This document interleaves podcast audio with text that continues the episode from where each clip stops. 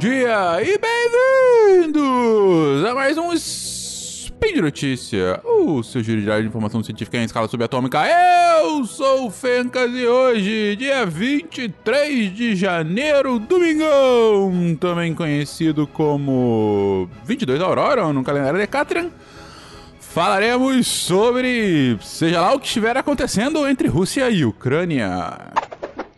Speed Notícias.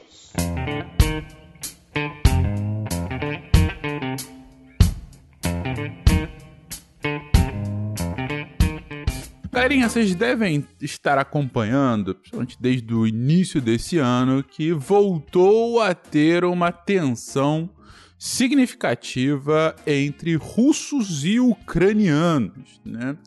Ah, na verdade, desde o início do ano, que a gente está vendo é uma grande movimentação, incluindo diversos exercícios militares de tropas russas uh, na fronteira com a Ucrânia. Né? E isso tem uh, colocado em alerta boa parte do sistema internacional. Uh, principalmente os Estados Unidos e seus aliados na OTAN, na Organização do Tratado Atlântico Norte, uh, porque eles estão bastante, bastante preocupados que a Rússia faça uma nova invasão na Ucrânia. Né?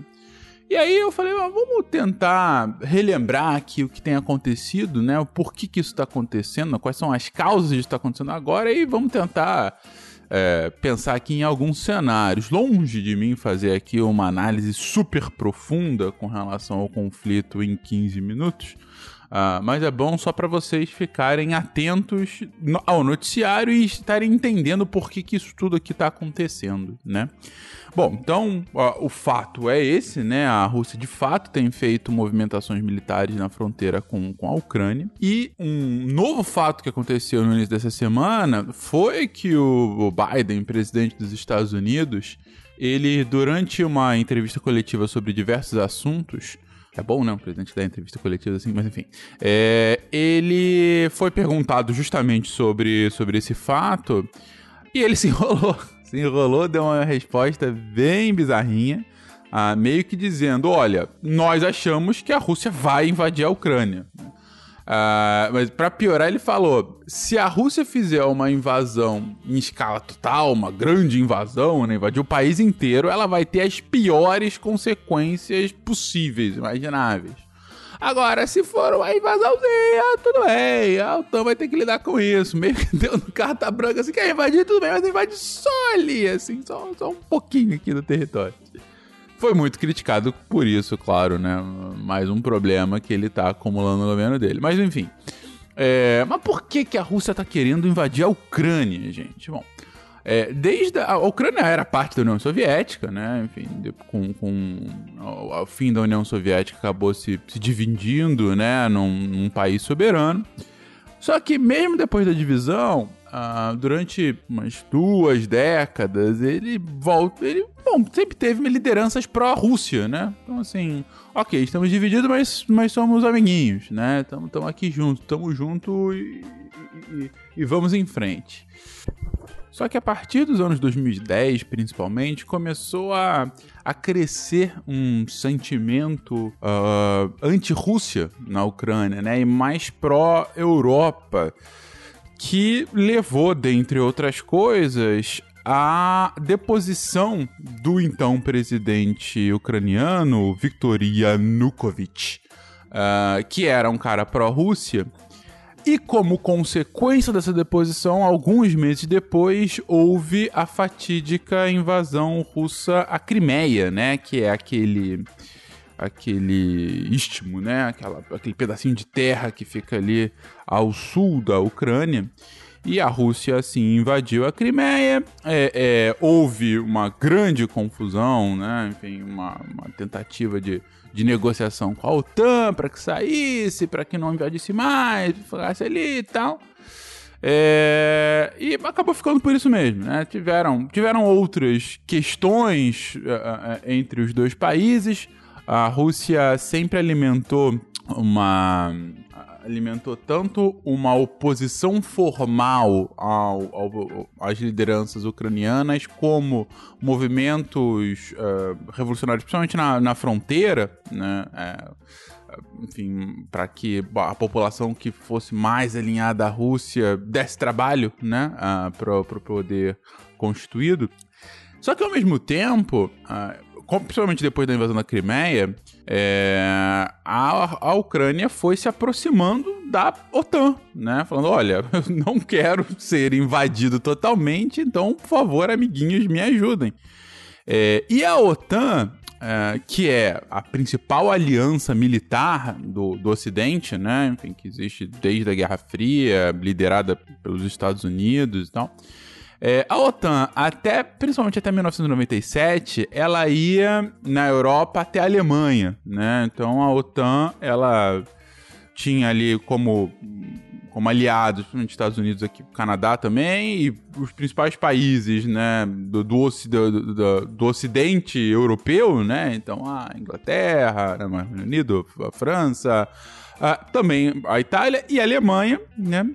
É, acabava a fronteira da OTAN, vamos colocar aí, acabava assim, mais ou menos até, até a Alemanha e ao sul a Turquia até 97, né? Só que a partir de 97, diversas ex-repúblicas soviéticas uh, e até alguns países que não eram repúblicas soviéticas, mas enfim, ficavam ali uh, no centro da Europa, começaram também a ingressar à OTAN. E a fronteira da OTAN foi se aproximando da Rússia e hoje a OTAN faz fronteira com a Rússia, se você colocar a OTAN como um território, principalmente é, ali, né, Letônia, Estônia e Lituânia, né? Faz diretamente fronteira uh, com o território russo. E essa aproximação da Ucrânia com a OTAN, uh, ela é para a Rússia inaceitável. Ela, a Rússia fala que é simplesmente inaceitável que a Ucrânia é, vire aliada formal da OTAN, que na verdade ela já está recebendo muito, mesmo não sendo aliada, ela já está recebendo um apoio muito grande da, do, dos demais países da OTAN. E por apoio, tanto apoio financeiro como principalmente apoio em armas. Diversos mísseis uh, americanos estão instalados hoje na Ucrânia. Ah, você tem bases ah, militares, às vezes, e, e, inclusive exercícios que são feitos por aliados da OTAN no, em território ucraniano. E, e, algumas lideranças russas falam que, na verdade, esse episódio de hoje, né, essa, essa aproximação da OTAN com a Ucrânia, é um paralelo muito grande com o que foi a crise de mísseis de Cuba em 62, em que a Rússia foi colocando armamento, inclusive mísseis nucleares, uh, em, em, território cubano muito próximo dos Estados Unidos e que para os Estados Unidos isso era inaceitável. Então, por conta disso, é, da mesma forma que os Estados Unidos era inaceitável, aquilo para a Rússia era inaceitável. Uh, agora, uma uma aproximação e tão grande, né, desse território que, na visão do Putin principalmente, faz parte da grande Rússia, né, uh, e que está cada vez ficando mais próximo da União Europeia e da OTAN. Uh, na verdade, o que a Rússia quer mesmo, gostaria muito, é que a OTAN, o desejo né, estratégico da Rússia é que a OTAN voltasse a ter as fronteiras de 97, né, ficasse longe da, da fronteira russa. Mas bem, Uh, e um outro ponto fundamental para isso estar acontecendo agora, e assim, que é um dos principais, na verdade, está acontecendo agora e não, sei lá, ano passado ou, sei lá, cinco anos atrás, três anos atrás, é pelo claro enfraquecimento do próprio Biden. Né? O Biden está passando apuros grandes no governo americano nesse momento. Ele acabou de completar o primeiro ano de mandato. Foi um ano extremamente complexo para o Biden. É, a pandemia está longe de ser solucionada, principalmente quando a Omicron agora, os Estados Unidos está tendo recorde de, de, número de casos, um aumento expressivo do número de mortes pela doença.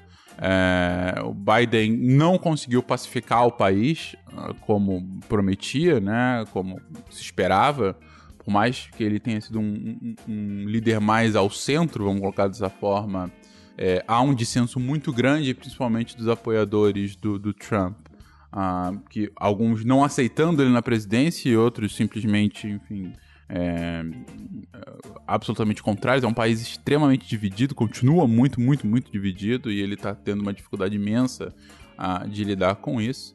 Uh, para piorar, o principal termômetro né, de, de democracias liberais, que é a economia, é, ele conseguiu uh, uh, voltar a, a, criar empregos, mas não está conseguindo, pelo menos por hora, controlar inflação no país. Né? A inflação está muito grande uh, para um país que tem uma, uma, inflação muito mais estabilizada. Né? Esse é um problema global, a inflação, o próprio Brasil está passando bastante por isso, mais do que a média global, mas o mundo todo está passando por inflação, inclusive economias consolidadas como a americana.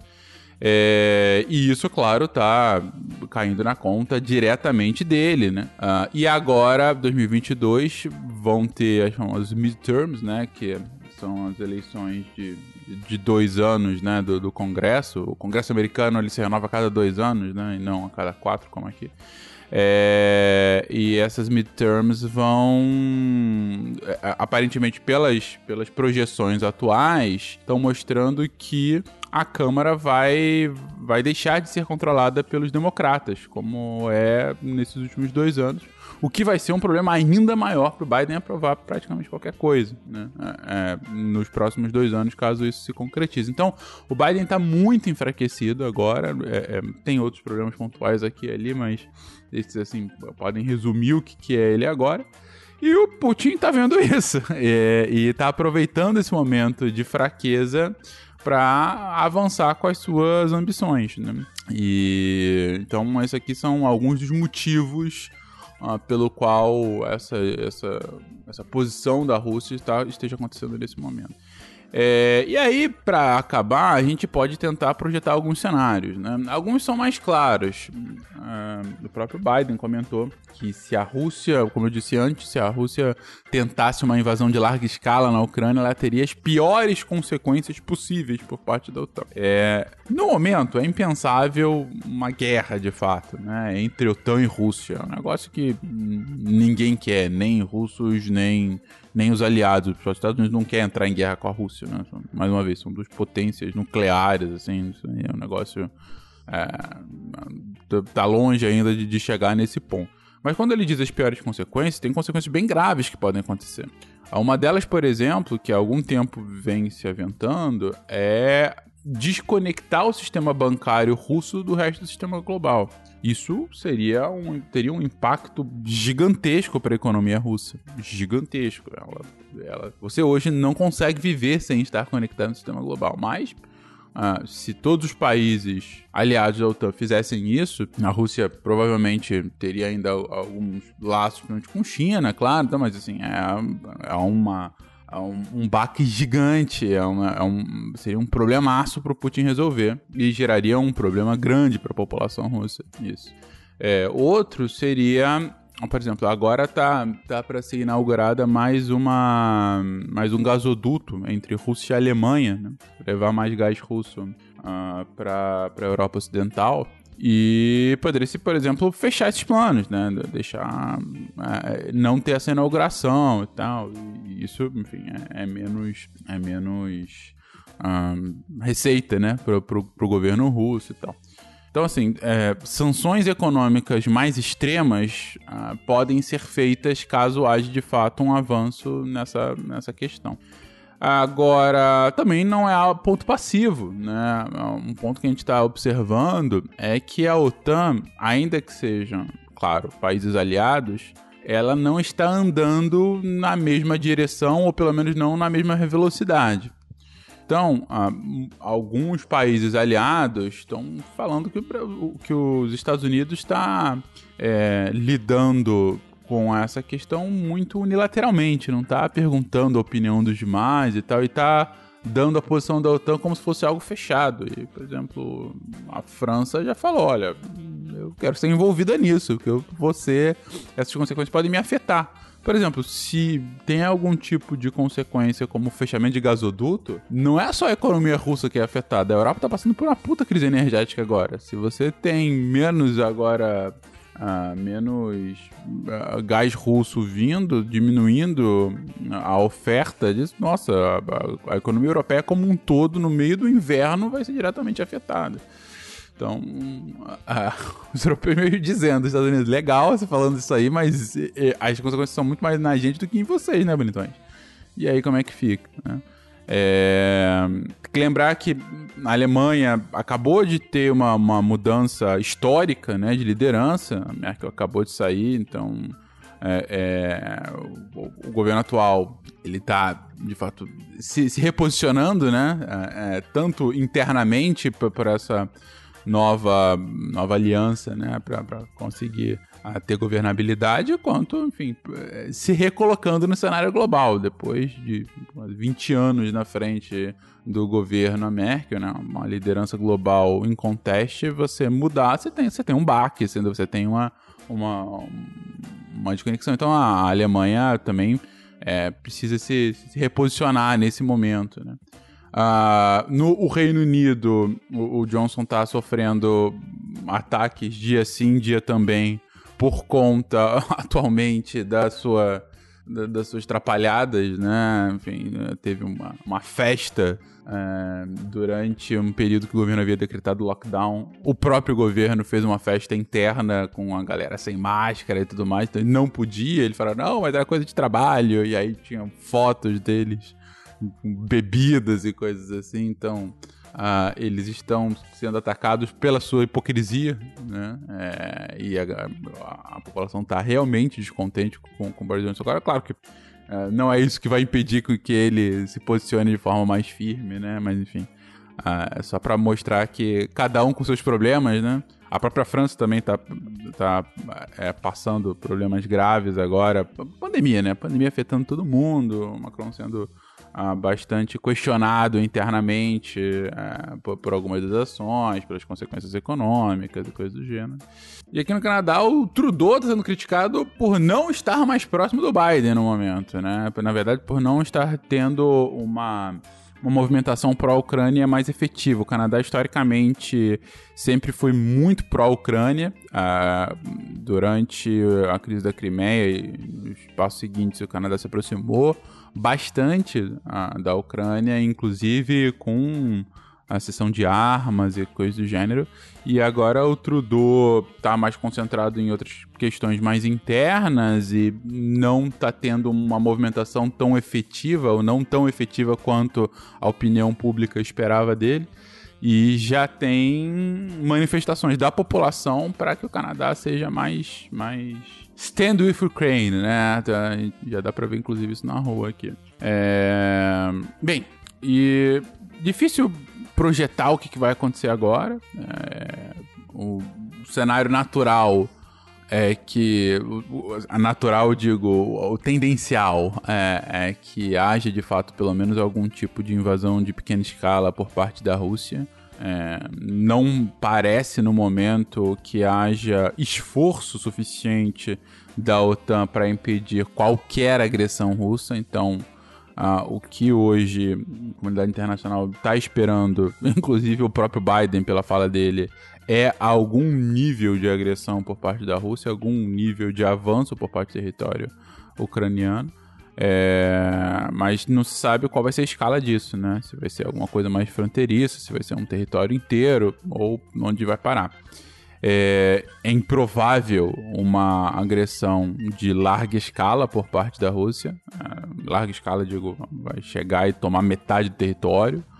Uh, ainda que não impossível. Uh, e claro, ao cenário de, ok, vai ficar só nesse vai não vai e não, e não há nenhum tipo de invasão. Mas, pessoalmente, também acho improvável esse cenário. Acho que algum nível de de, de, de agressão por esse cenário desenhado, por essa fraqueza eh, aparente dos principais membros da OTAN, é, faz com que haja um caminho um pouco mais aberto para algum nível de agressão da Rússia. Mas, é, de fato, é, é, é, bem complicado a gente apostar alguma coisa no momento, mas enfim, temos que ver os desdobramentos dessa questão, tanto do ponto de vista hum, militar diretamente, como das consequências econômicas daí advindas. A ver.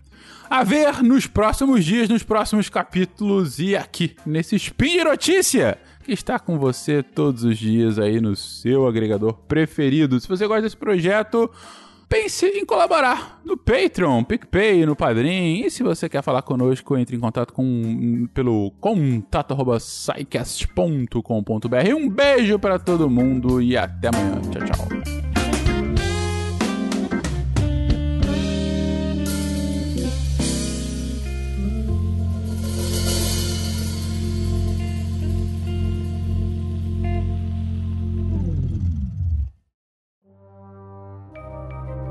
Este programa foi produzido por Mentes Deviantes. deviante.com.br